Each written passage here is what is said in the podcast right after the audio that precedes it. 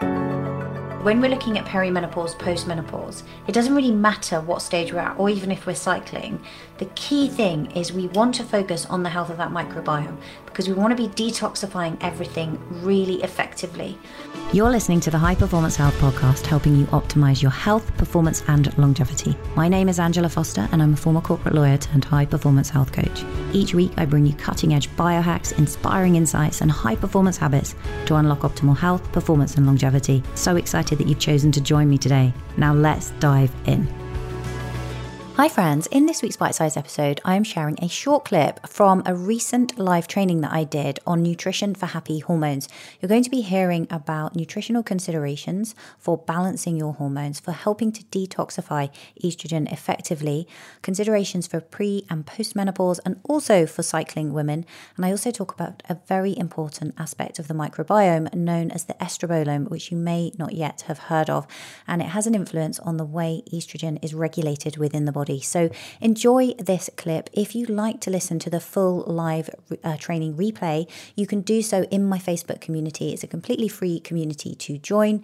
Um, and it's called High Performance Health. You can head over to angelafoster.me forward slash HPH. That's angelafoster.me forward slash HPH to become a member of the community. I'd love to see you in there. I love connecting with members and listeners of this podcast. But for now, enjoy the short clip from the training. The way we store fat changes as our hormones change. And so traditionally, women will store um, body fat more around their hip and their upper thigh area. And then as they move through perimenopause and get closer to menopause, the distribution changes and you beca- it becomes more like men distribute fat. So they tend to start to store more around the abdominal area. Um, and obviously that's that's more risky because if you've got visceral fat, um, that's kind of in and around the organs, but that's the reason it's happening. So when we look at kind of studies and we see do women really gain weight during perimenopause, they may do, and some women will gain some depending on how kind of dialed in their nutrition is and their movement and their sleep and their stress, right? All of these things make an impact in, in addition to hormones. But the other um, thing that's maybe more prevalent is the distribution of that body fat is changing. So, how do you combat that? It's going to be through the right nutrition and the right exercise and managing the sleep and the stress.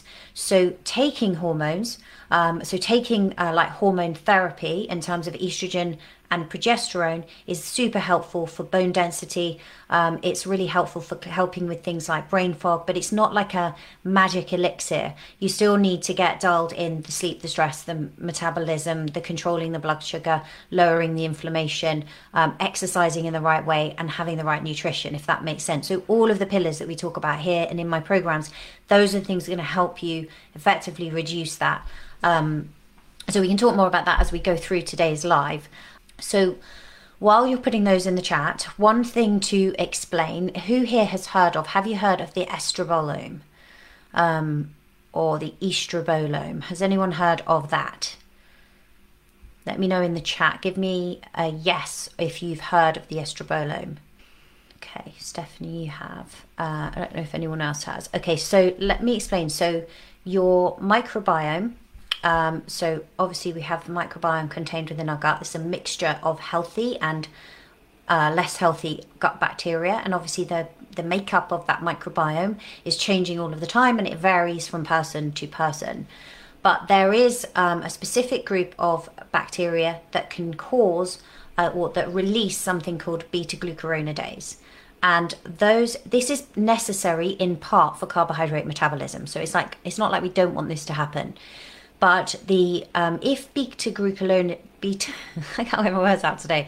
If beta glucuronidase is too high, what happens is when your liver has detoxified any kind of excess estrogen and it's packaged it up for excretion by the gut, these um, bacteria can open up that envelope, and then what happens is you get this estrogen recirculating into the system.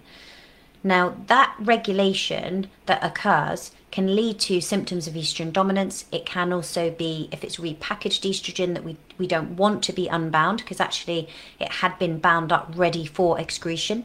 Um, it can cause potential problems. Um, so it's a very delicate balance in terms of how much uh, estrogen is regulated within the body and the kind of sensitivity, if you like, of those bacteria. So we want to optimize for good gut health. It's a really, really key part.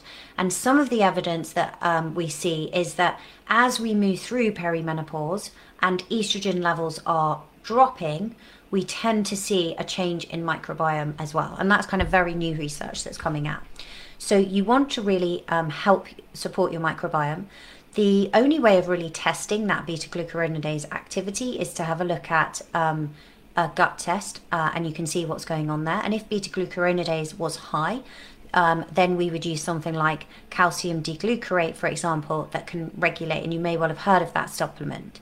Um, with estrogen in the body, we can get estrogen dominance from this. For example, if there's too much being packaged and re released, we can have high estrogen levels. For example, testosterone can, can be converted into estrogen through a pathway known as aromatase, or we can have estrogen dominance because we don't have enough progesterone. And this is a really common one in perimenopause because what happens during perimenopause is we start to have cycles that are anovulatory. So that means we might still have a period, but we didn't ovulate that month.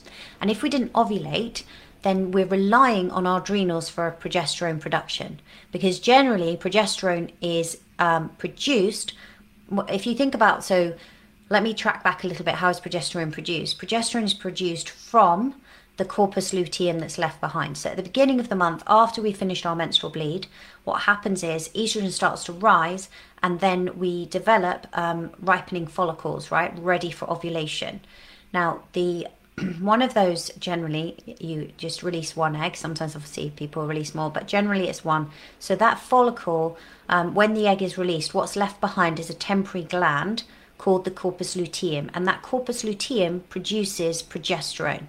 And if you were to fall pregnant, that would produce pro- produce progesterone right up until um, kind of uh, like 12, 13 weeks into that pregnancy, when the um, placenta then takes over with progesterone production. But it takes like that long to build the placenta. If you haven't um, fallen pregnant, that's why we see after day 21 on your kind of classic 28 day cycle that um, progesterone starts to go down right? So that's where we when we're checking things we see the peak.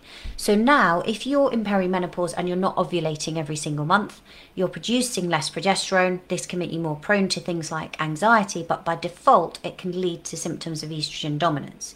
And that's one of the early symptoms of um, perimenopause Things like maca can really help in terms of helping with progesterone, but so is modifying, um, moderating stress. That's also something that's really important um, to think about because if the adrenals are pumping out loads of cortisol, there's going to be less progesterone being produced, and we want to have really good adrenal function during that period.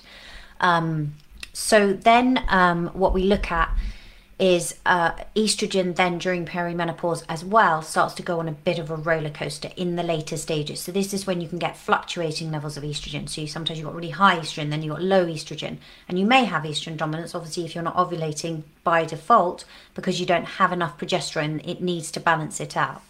Um, I said um, maca, Jamie. So, in terms of like natural ways, if you're in the early stage of perimenopause, maca is something, unless you have kind of thyroid issues, maca, which you can sprinkle. It's quite nutty in flavour that you can sprinkle into smoothies and things. Um, maca can help to support progesterone production. Managing stress is a really key thing to support progesterone production. It's why it's kind of a pillar in our biosyncing program that we really moderate heart rate variability um, and breath work and things like that because we need to really modify stress um, in order to enhance progesterone production. So that's really important alongside nutrition. Um, the other thing that is like if you have symptoms of estrogen dominance where you're getting like more kind of um, men- premenstrual symptoms, for example, um, you could be getting things like headaches in the lead up to menstruation. Um, you're getting low quality mood, for example, um, you're feeling very bloated, all of those kind of symptoms. Um, and you want to kind of look after estrogen, what I would say to you is in terms of foods that can help you do this. I hope you enjoyed that clip. If you want to listen to the full replay of that live training and also join me for future live trainings as I go live in my Facebook community every single week at midday UK time on a Monday, then you can head over to angelafoster.me forward slash HPH to join. It's completely free to join. I would love to see you in there. Absolutely love connecting with my listeners, and you get to ask me questions uh, on all things to do with health, nutrition, fitness, stress, sleep, um, pretty much anything you would like. That's over at angelafoster.me forward slash HPH.